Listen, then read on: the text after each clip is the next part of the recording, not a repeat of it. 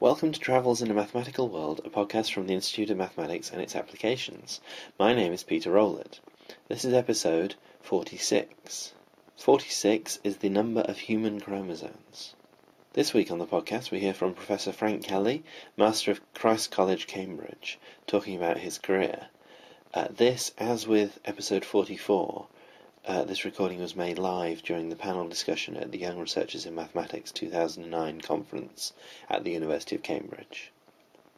Right, so I did my first degree in maths at Durham University, and I wasn't sure. I knew I wanted to do a PhD, but I'd gone there a year early and I wasn't sure whether I wanted to do it in logic and topology or wanted to do it in the sort of statistics operational research type area, which I found fascinating, but which I wasn't quite sure whether it really was that applicable in the real world, and I thought I'd solve the problem of being younger than my age group by spending a year or two out. And so I worked for a consultancy that's now become Logica. So it was a big consultancy in the management, computer consultancy area. And I thoroughly enjoyed that. Really, really, it was great fun. And it convinced me that was the area I wanted to do the PhD in, the sort of modelling of networks. They were just beginning to be computer networks. So I did part three. I came here to do part three in the early 70s, and then I did a PhD with Peter Whittle in the statistical laboratory in Cambridge. And throughout that time, I carried on doing small amounts of consulting work with the company that I worked for, and had every plan to go back to that company. And it wasn't until about 20 or 30 years later I realised that this was never going to happen. I kept putting it off because I thought, I've got to, this is really interesting, this problem I'm working on. I'll stay in academia for a bit longer until a few years ago I realised, hang on, I'm not going to go back. I did my PhD then in what turned out to be early stages of the modelling of communication computer networks, the queuing networks, the network flow aspects concerned with that. And that's the area that I've had my academic career in. I found that really fascinating. It's something where there are challenging new mathematical questions, but where if you make progress with them, there are rather immediate consequences for things like the design of computer systems or the design of the internet or wireless networks now. These things rely for their operation on a quite sophisticated analytical understanding of how large-scale systems operate. You can design bits of code, like the molecules of a system. You can design that, you have to write the code to do it, but how the system as a whole behaves is like trying to understand how the gas in the room behaves, understanding in very precise detail how a single molecule moves isn't really the level of description you want to know if you want to understand, say, the relationship between pressure and temperature and volume, which don't look as if they're defined at that microscopic level. And the challenge in the modelling of these large-scale computer networks is trying to understand how to deduce the macroscopic consequences of the microscopic decisions you make when you write routing code or this, that, and the other. So while I was... so I became then a research fellow and then a UTO within the university. And...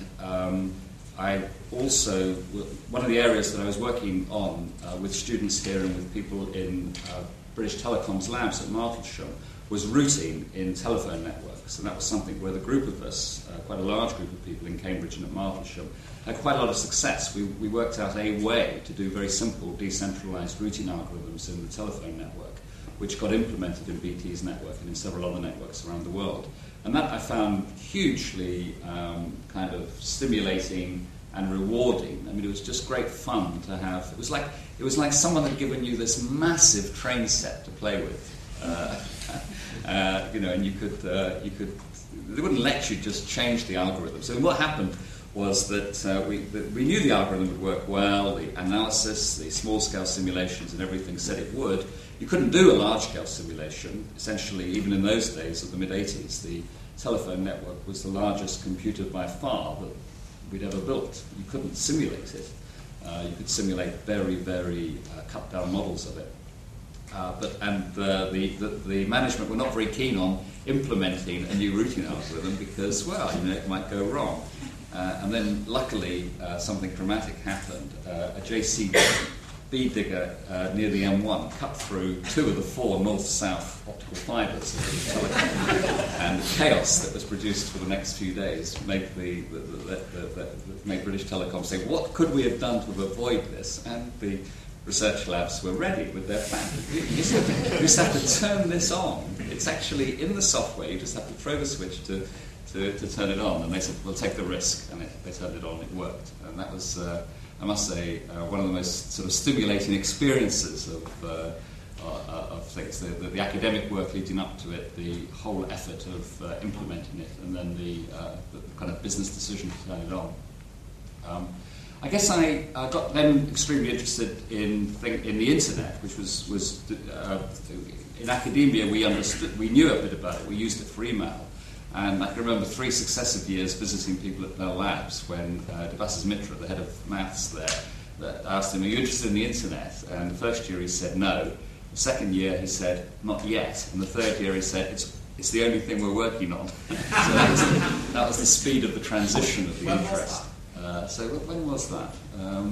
I guess that must have been just around the mid-80s. The browsers had just begun. So people here were using Gopher and WAIS, Wide Area Information Systems. So the web was just that period. So when was that, 84, 85, 92? Huh? Maybe 94. Was it? Am I that? You're right. I'm that far out. I'm a decade up. 94, 95. That's right. That period.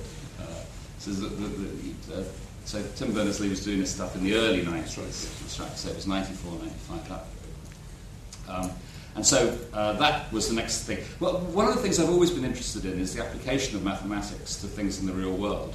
And models of queues and network flow come up in lots of places. And one of the opportunities I had was towards the, when was it? I had a sabbatical here and there. I had a very interesting year sabbatical in Stanford, much concerned with things concerned with the internet.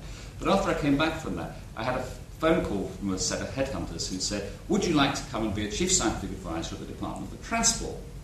And I said, "But I don't know anything about bridges or concrete or motorways. Surely you've got the wrong Kelly. There is a Professor Kelly in the university here who knows all about these things. Surely you must mean that person."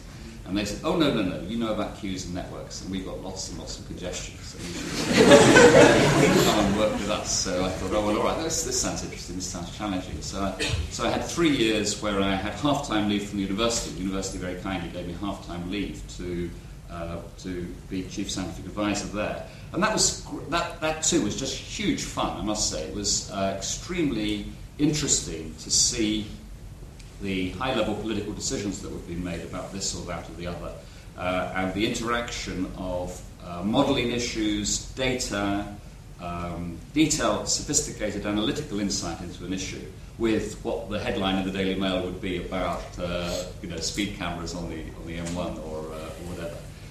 I mean, if you think, for example, of a transport system, then if you want to add capacity to a rail link or to build a new road, the consequences of that are quite tricky to work out.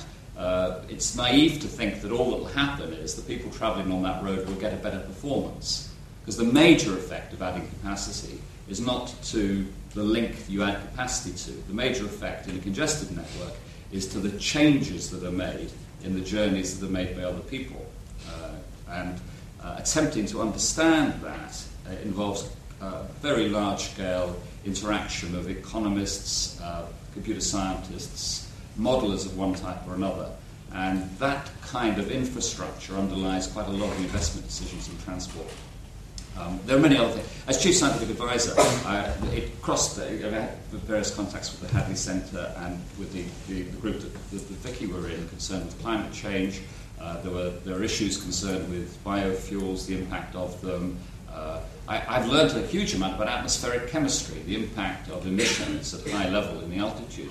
And at first sight, I thought, I don't know any chemistry. Surely I'm not the right person. But in fact, it's quite interesting that a mathematical background allows you the basic analytical tools to work in many areas of science or social science or market research even, just understanding the impact of advertising campaigns on You can change perceptions, you can change the culture of a society with advertising campaigns. If you think, for example, of the impact of advertising on drink driving, on seatbelt wearing, and now the beginning of the impact on speeding in cities, then it is possible to change a culture. It takes time, it takes investment in various forms of communication.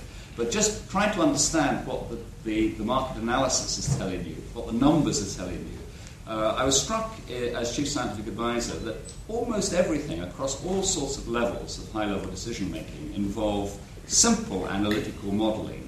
And you can, as a sort of a research mathematician, you can say, oh, that's very simple, it's what you do at A-level or in the first year or two at university.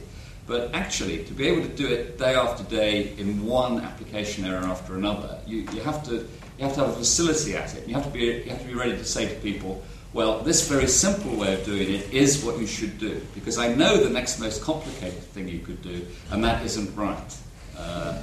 Just knowing that the next most complicated thing isn't necessary, the confidence to say that is something that a mathematical background, I think, gives you.